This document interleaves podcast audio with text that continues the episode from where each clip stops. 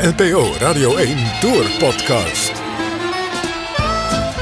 Het is een oud gezegde. Wie leest, die leert. Goeiedag. Dit is bijna, zoals ik vroeger zou zeggen, een extra uitzending. Er speelde wat door mijn hoofd om u, als volger van de podcast, misschien een zetje in de rug te geven op een gebied wat we nooit echt besproken hebben.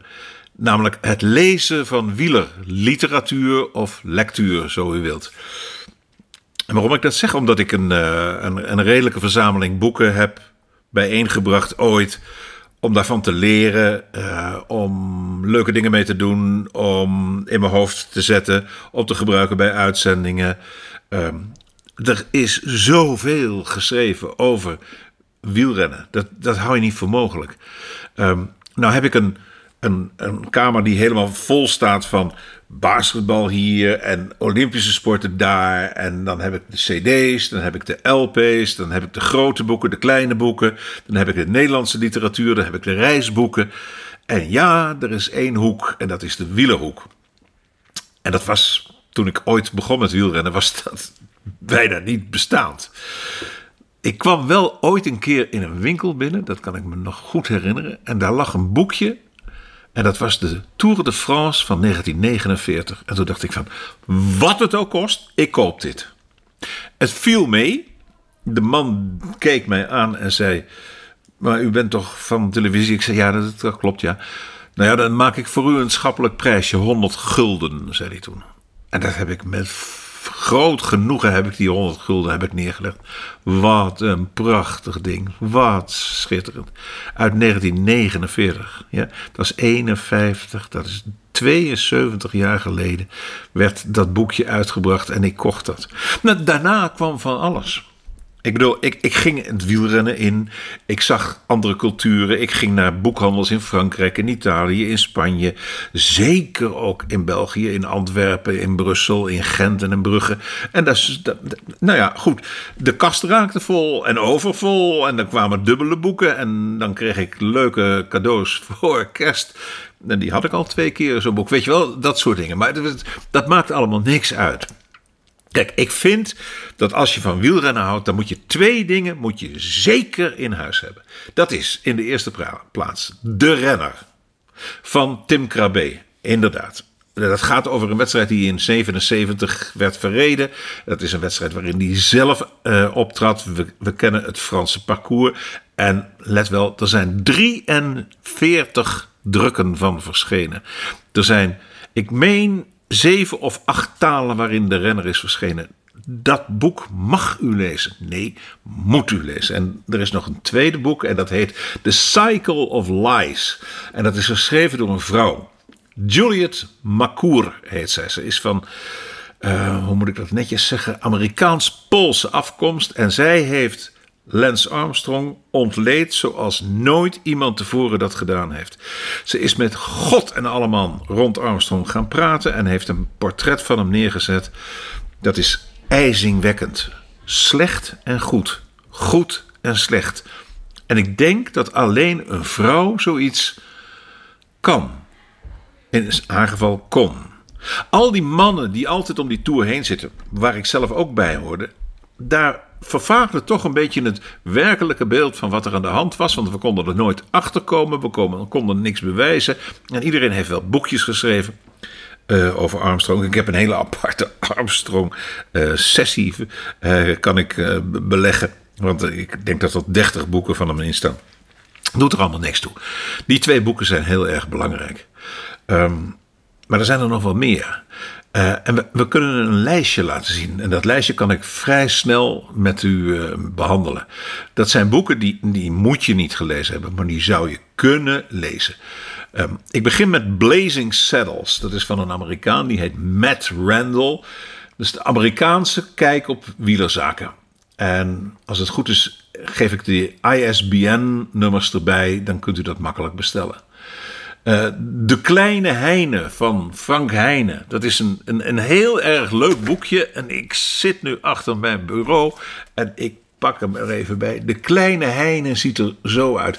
Dat is eigenlijk een grappig boekje. die inspeelt op de taal die gesproken wordt in de wielrennerij. Nederlands boekje, uitgegeven bij De Muur. Dan was er een Ierse renner en die heette Paul Kimmage. Paul Kimmage schreef A Rough Ride. En dat is een echt heel goed, heel spannend boek. Uit het peloton geschreven over wat er allemaal mis was, volgens hem. Hij werd uitgekotst door het peloton en boeklezers stonden te klappen. En dan is er nog dat ontzettende grappige boek. Ja, ik heb ze een beetje bij elkaar moeten zoeken, maar dit, kijk, 100 jaar Tour van De Neel. Mijn oude compaan die vanuit de hemel toekijkt. Ik mis hem soms wel. Maar dan pak ik zo'n boek en dan lees ik al die feiten en feitjes. Dat is heel erg leuk. Dat heet de Bijbel van 100 jaar Tour. Uitgegeven door Veen. ISBN-nummer kunt u vinden op de lijst.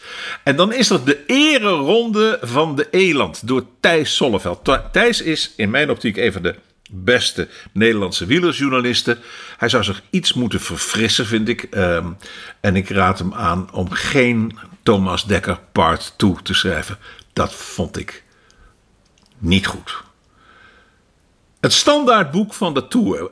Ik heb gezocht naar iets van wat niet in onze cultuur zit. Dat is dit boek. Het standaardboek van de Tour. Daar staat die man op en daar staat dat. Kijk, dit is uit België.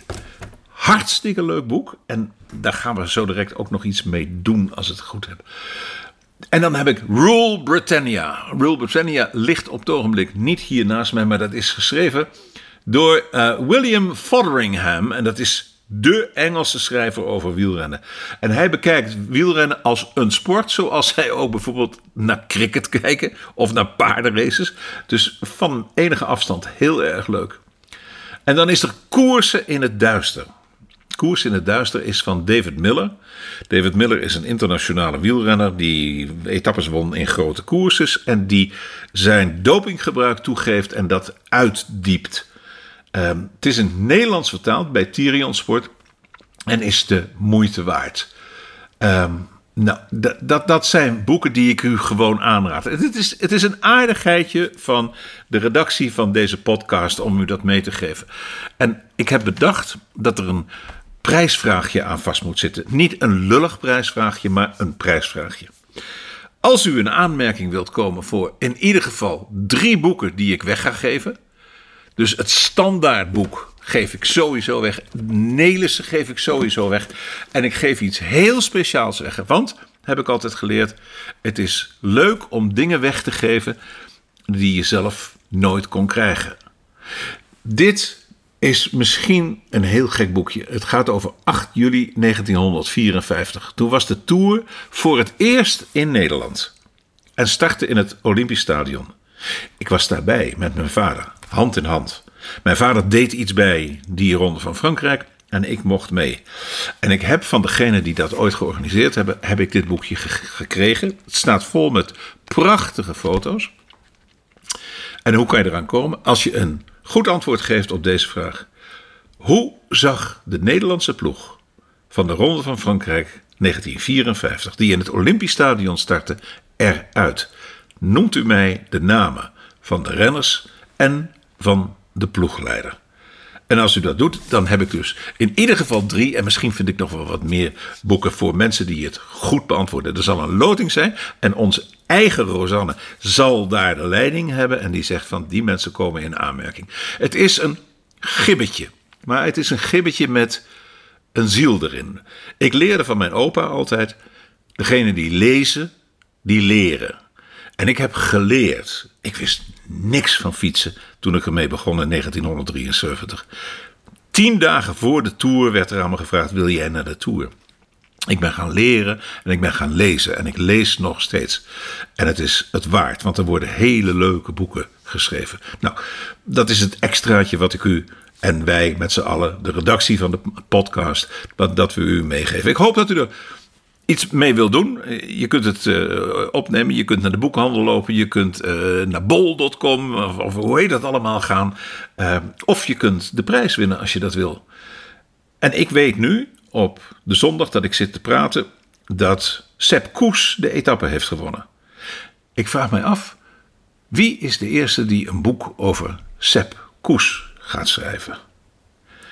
Ik dank u voor de aandacht.